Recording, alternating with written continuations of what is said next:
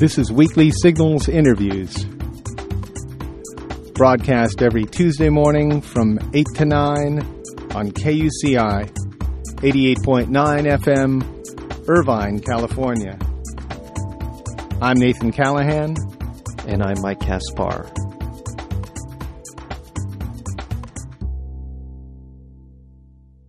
Despite the saturation of media coverage of the war on terror, there remains little public awareness of Osama bin Laden's goals and ideology. In the new book, Messages to the World The Statements of Osama bin Laden, this unbalance is redressed.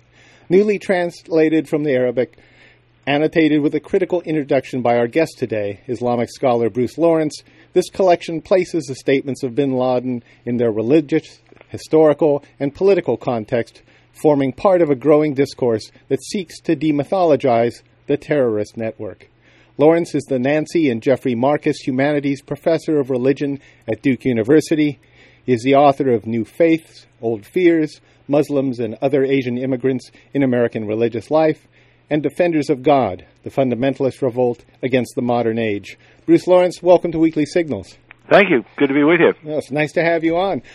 Uh, how are you doing today? You doing all right? Well, I'm here in New York. Uh, you know, I can't say the weather's as good as whatever it is in uh, Southern California, but I'm fine. Yeah, well, it's it, it gets monotonous out here. It's it's it's always sunny, and and uh, we actually look forward to the uh, to the time. occasional earthquake. Yeah, yes, exactly. Uh, so tell us, how did you uh, become involved in this book?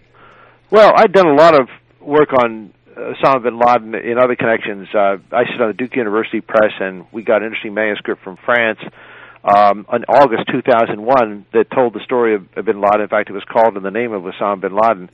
And I thought it might be interesting someday. And then 11 September happened, and I said, "Wow, I think the day has come." So we translated that book um, from French uh, into English, and uh, it became, you know, one of the instant stream of ready access books that people looked at after 9/11 and tried to figure out why mm-hmm. this Bin Laden was such a um, a, a, a, a mercurial character. Uh, the fellow's name was Roland Jacquard, um, and as I say, it was the name of Osama bin Laden, and then talked about global terrorism and the Bin Laden Brotherhood.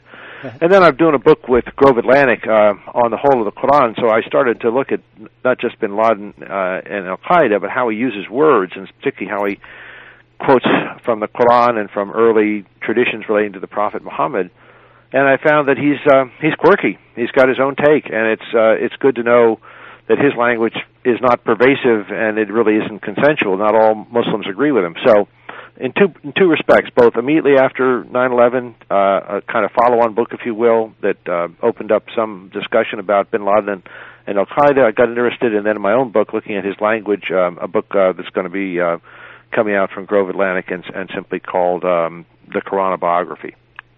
You say he's quirky and has his own take, Osama bin Laden. Uh, uh-huh. What do you mean by that? Is how how how quirky exactly is he?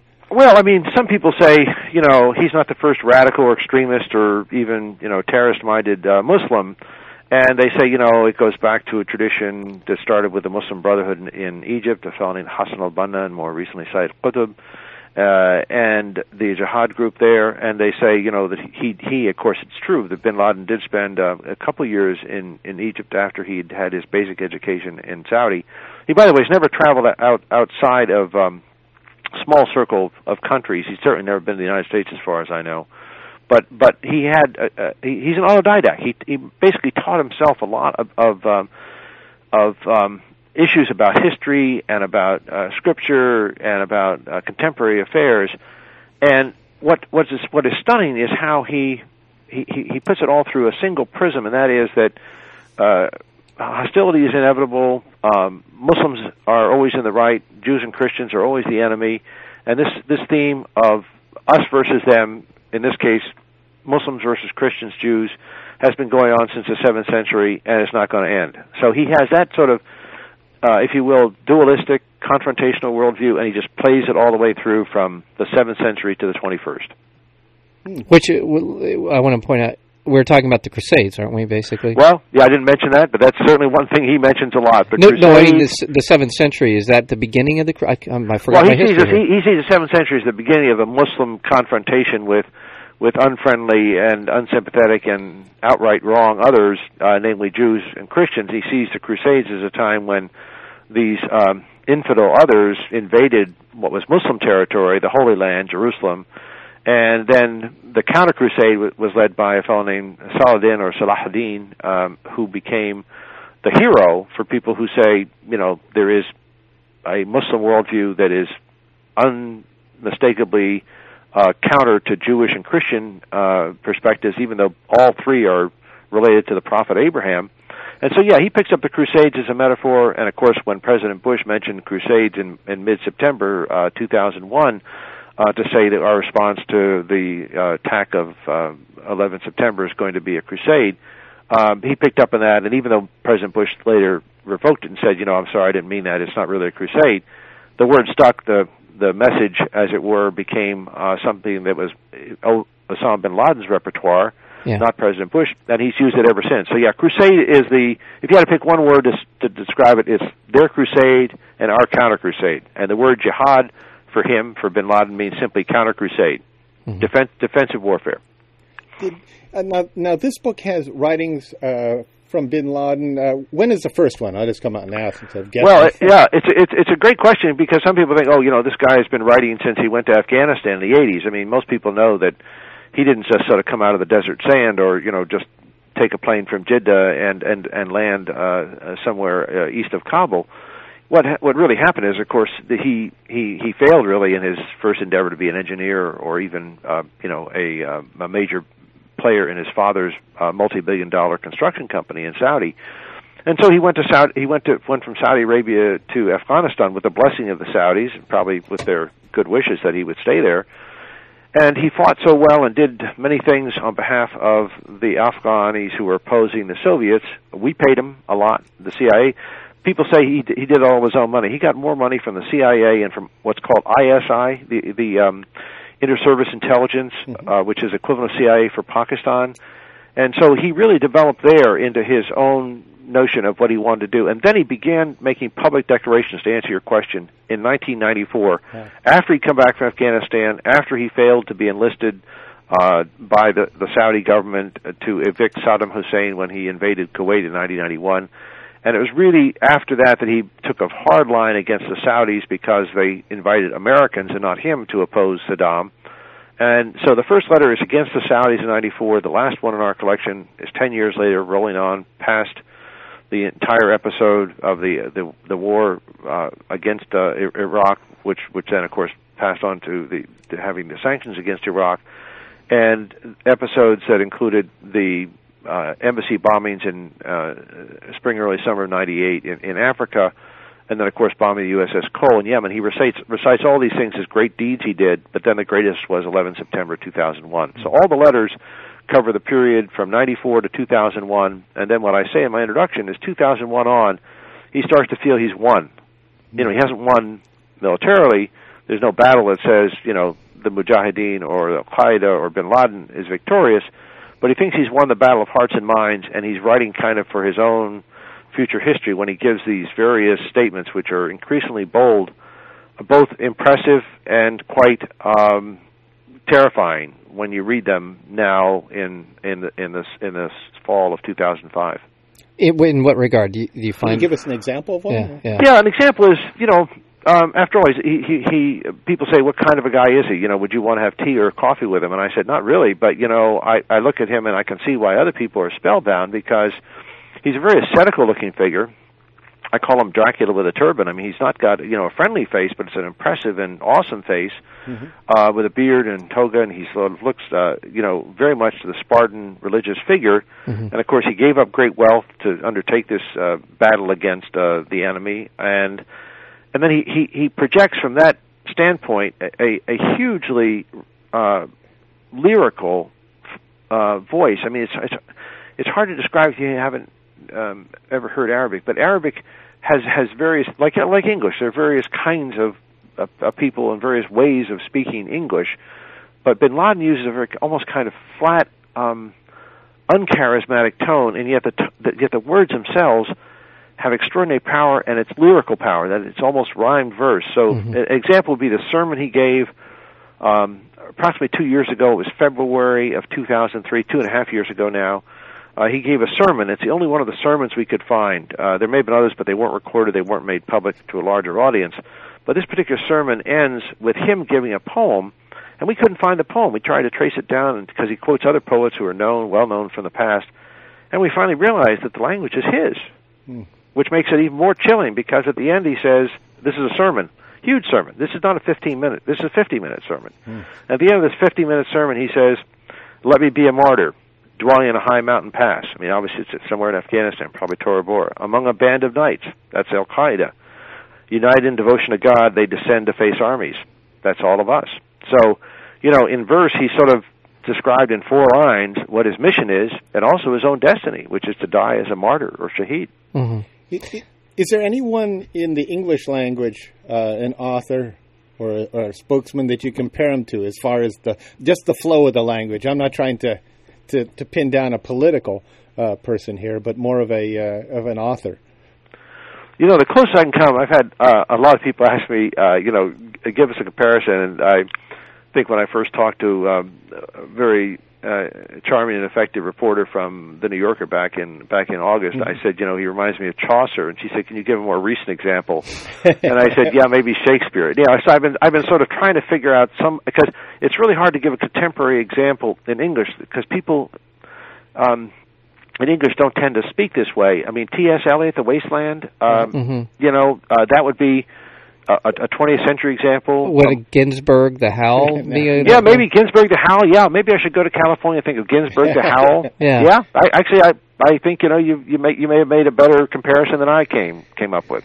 Now I'm going to ask. You I want to go back a little bit um, because how did how did Bin Laden? What was the the circumstances by which he sort of made the transition from the son of a extremely wealthy uh, Saudi family into what was that transition uh, about? What was his coming out, if you will? If there was a specific event that that that, that was his, I guess, coming out party. Yeah, yeah, no, it, it, it's a great question. You know, like everything with Bin Laden, it could probably have multiple answers, and and he himself gives more than one answer. In other words you know, he says in some of his letters, "My gosh, you know, I I identified with Islam, but then when I went out to Afghanistan, I saw the light. You know, fighting with the Mujahideen because they were the original people he identifies the Mujahideen were the, the, those in Afghanistan who were supporting who were who were supporting the resistance to the Soviets. So he's had a lot of work in insurgency well before uh, Afghanistan uh, today or Iraq today. But one of the things that, that that is contradictory is that when he says, you know, why did I decide to to really become a militant? He never says he's a terrorist. No, he does. I'm sorry. He says he's a terrorist, but he says my terrorism is because of your terrorism. In other words, I'm a counter-terrorist right. in in his own language. Right. Uh, but what made the transition? He says in in one of his more recent letters, one from 2004, he says, you know, uh, he says, you know what? In fact, it was fall 2004. He says, you know what it was when I when I saw the American bombs that the Israelis used to to pelt Beirut in 1982, mm-hmm. I realized then that I had an implacable enemy, and it was the, what he calls the Zionist Crusader Alliance. We use that word Crusader, mm-hmm. pairs it with Zionist, and he says, "My coming out, or my light bulb, if you will, my uh, my my blink, my moment when I blinked and said, "What's next?" was uh, in 1982 with the uh, Israeli bombing in Beirut. But it was prior to that. It was before 1980 wasn't it? That he was in fact, and I mean, there are these conspiracy theories out there that that identify a specific CIA name that he had, the money that we paid him, uh, charges that he had, at least initially was a sort of a double agent for the CIA. Is it was during that time, as you said, he learned about insurgent warfare, fighting the Soviets in Afghanistan. It, I'm trying to, I guess, I'm trying to get to is what is myth and what is the reality that of that particular part of his life? Well, you know, it's it, it's not a part that he, that he only gives his biography a couple times, and he never says, "Oh, this is when it happened." Um, what what he what he what he does say very often is that you know I didn't I didn't like the tone of the time. I didn't like the zeitgeist of the period where I or the period of the place where I was, uh, and and and it and it sort of closest we get from reading his letters and from uh, looking at other sources is that that he, he went out almost on an um, excursion, a kind of um, you know a, a, um, feasibility study to uh, Pakistan, specifically to Peshawar, in 1980. He was only 23 years old in 1980, mm. after all. Mm-hmm. And and there he, he he kind of saw that some of the things that he'd studied earlier when he was in um, Cairo in the early 70s and and before he went to university in Jeddah in 1978, he kind of saw that here here was uh, a case study, an actual application of of why jihad and and war against uh, an enemy was so so important. And and he uh, actually worked with this guy Azam Abdullah Azam, whom he had met uh, in uh, in Cairo. Is he the the gentleman who started the Egyptian the uh, Islamic Brotherhood? Is he the No, no, the guy who started the Islamic Brotherhood. Is, I know there are a lot of confusing names, but the guy who started the Muslim Brotherhood is a guy named Hassan al-Banna. Okay.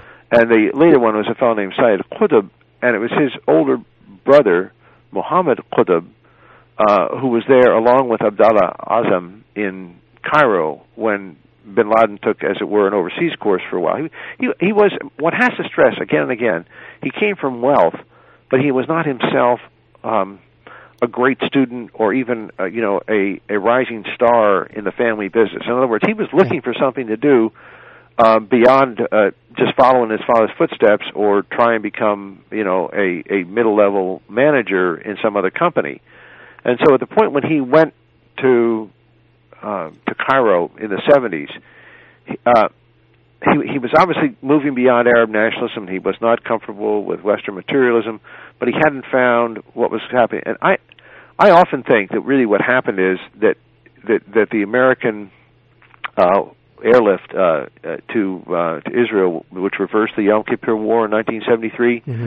That that plus you know the the oil embargoes and then the uh, uh, uh huge oil revenues of the 70s contributed to a sense that something was changing in the world and that Islam was the answer. So I think he didn't, in my view, he didn't have a a blink, a sudden conversion, but a gradual hardening of options and he was moving towards a, a kind of militancy and a stridency in his own outlook, but it wouldn't probably have gone to the next level if he hadn't gone out to Pakistan hmm.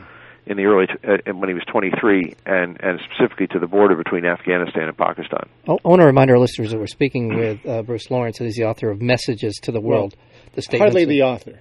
I'm sorry. let me let me the editor of of uh, the book uh, on Bin Laden, the messages to the world, the statements of Osama bin Laden. I, I guess w- what he saw, uh, what you're saying, I think what you're describing is his ideology was in place uh, when, and then he went to Afghanistan and he saw a manifestation of the things that he thought were capable, that the Islamic um, fighters were capable. He saw it happen. He saw them essentially chase the great Soviet Empire out of Afghanistan, and probably very much emboldened by that. I'm certain he was emboldened by that idea, and when he saw that happen, he was emboldened. But I tell you, I'm not sure that emboldened means that he already saw the possibility of taking on another superpower, namely the United States. I actually think he had at least some of course, he now denies it, but he had at least some positive feeling about the Americans as allies in fighting the great atheist evil. I mean, because after all, this guy talks again and again about how important belief in God is, and there's uh, many of the people who uh, knew him back in that period in the 80s say he was always saying that the great problem with the Soviets is that they were atheists, and, and he never mentions the Americans as atheists. In fact, even now, he doesn't talk about American atheists. He talks about American infidels. In other words, they have the wrong belief, but they believe. Mm-hmm. I, I think it's a kind of crucial distinction. So there's this notion that he is hardening uh, and and uh, hardening his outlook and and becoming emboldened by the success against the Soviets. But I don't think he would have turned against the Americans had there not been this feeling of disenfranchisement of, of of abandonment. Well, which is what the United States left Afghanistan as soon they as left Soviet. Afghanistan, and, and there was a tremendous amount, a wellspring of a, a real bitterness about that because bitterness in Afghanistan, but but for him even a greater bitterness that. when he goes back to Saudi, which he does, I mean, after all, he leaves Afghanistan in 1990. Most of these camps were disbanded. There was no more money. There was no more enemy. So the, the training camps uh, There are very few of them that remain. A few that were were there were were, were maintained by the ISI, that is the, the Pakistani security agency. But Yeah. nonetheless, he went back to Saudi. I think he planned to stay in Saudi, but then Saddam pulled the plug. Pulled, Saddam invaded Kuwait, and he really thought this. He, he hated Saddam. I mean, the He's an very un- apostate, right? He's an apostate. Yeah, oh, definitely an apostate. So he, he he opposed Saddam, and he wanted the chance to fight Saddam the way he fought the Soviets. And I think, uh, you know, you can say various things about why the Saudis opted to invite Americans in, or whether it was the Americans who forced the Saudis to invite them in. I, I'm not going to go there. I don't know really the outcome of that decision making. But for Bin Laden, it was a it was a rebuff, a severe rebuff, so much so that he was, um, you know, he was he was kept under house surveillance, uh, even at one point house arrest. And then he said, "Look, I want to leave the country." And they said, "Hey, please, you know, uh, go sooner the better."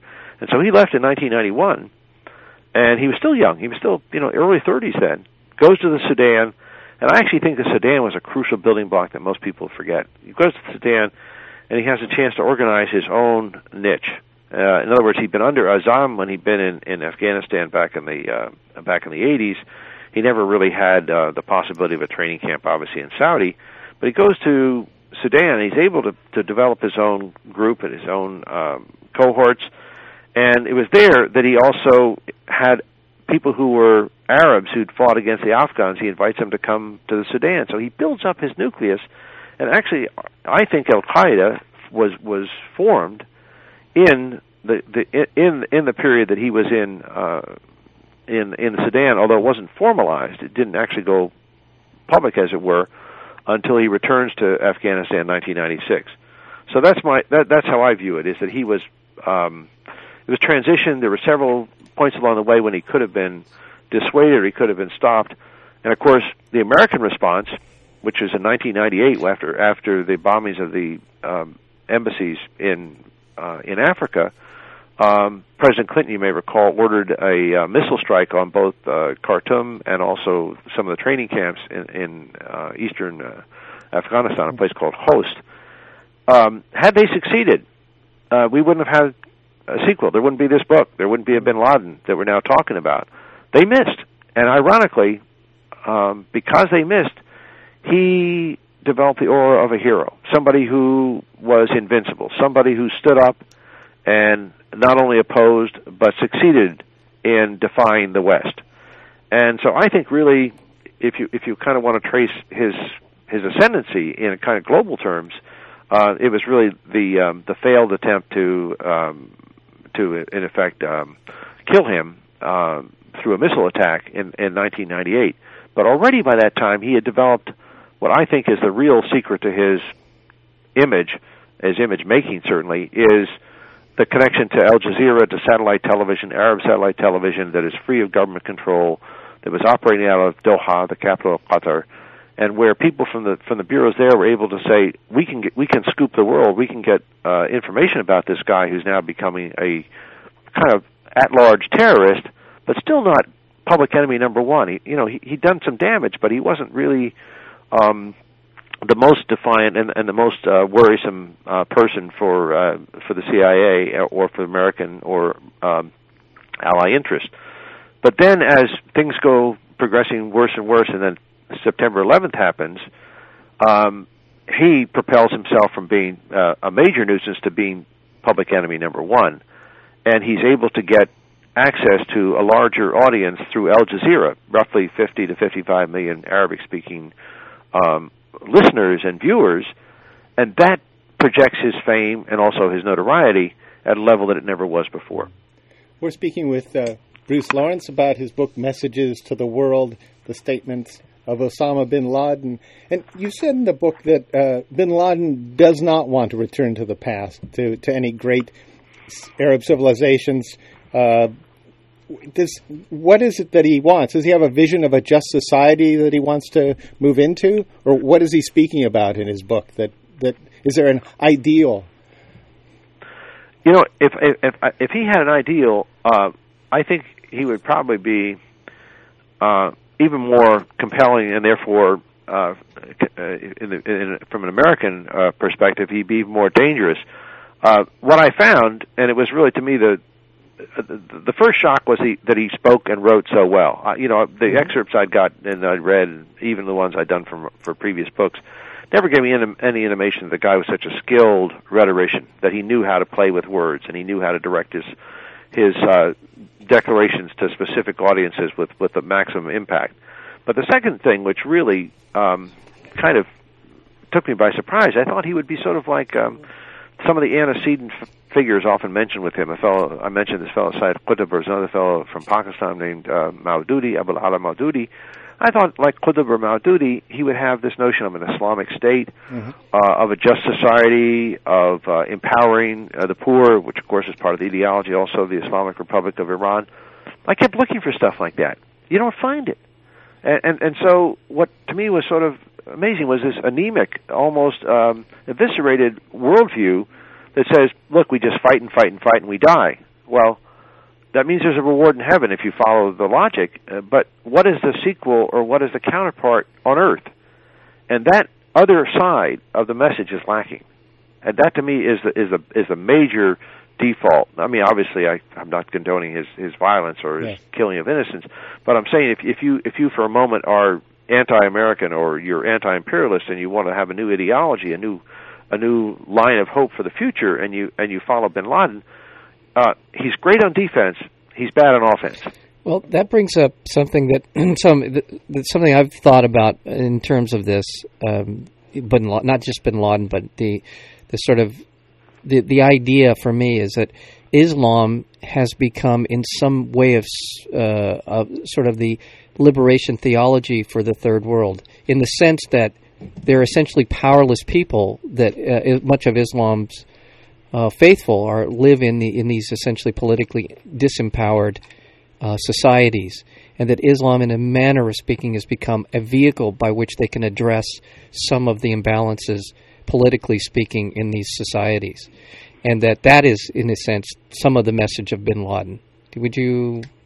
Well, you know, that's a really great uh, speculation. I've, I've actually never quite uh, framed it that way, although uh, I've often thought of uh, Islam liberation theology. Actually, a very wonderful South African author, Farid Esack, uh, wrote a book uh, called um, uh, Quran, Islam, and uh, and Liberation Theology, uh, where he makes exactly the connection you just described. But he does it to say, let's build a just order. Let's recognize that you know what the Quran really wants is empowering the disempowered, and and not uh, you know a, a message for or a program for killing the innocent. Well, right. But I think you're right about the the, the appeal. That uh, Yeah. I'm gonna I'm gonna agree with you, and then have a slight caveat. I agree with you that that there is a notion in which he he does represent an anti-imperialist, a very strong anti-imperialist message, and in that sense, it is a liberation from the continuing occupation of Arab and Muslim lands by those who are neither Arab nor Muslim.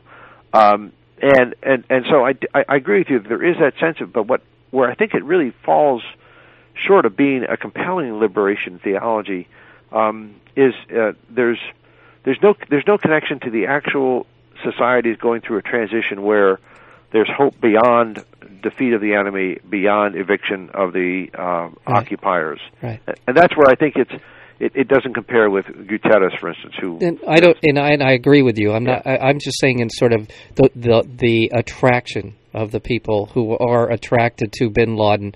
One very powerful aspect of the connection with Islam is that it represents an a way of fighting back, a, an an avenue by which they can pursue uh, their own grievances. Uh, we are running very short on time, and this is, I mean, this is really a f- fascinating. We haven't got to so many of the issues that I, th- I mean, so many other issues here, but we're running out of time. Uh, Bruce Lawrence, uh, once, once again, I want to remind our listeners that he's the uh, editor. Put together this book, "The Messages to the World: The Statements of Osama bin Laden," and it is truly tragic, in, in, in from my perspective, that we are spending billions of dollars to fight him and his organization. And if you ask the average American what he's about or what he is, what his appeal is, they couldn't tell you anything about him beyond that he's a bad guy. I hope that'll change. And and I hope this this book does go uh, to, towards uh, solving, um, to addressing some of that. Thank you very much for being on Weekly Signals. Well, thank you, Nathan and Mike. Thank Well, you both. all I, right. I enjoyed the conversation, and uh, I I now have even one more reason to like Irvine. All right. Very good. Thanks again. Well, you take care. We'll we'll talk to you again. okay, thanks a lot. All right, bye-bye.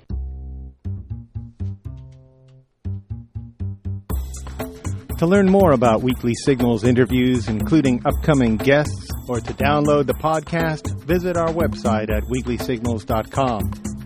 And be sure to visit nathancallahan.com for daily readings and feature articles.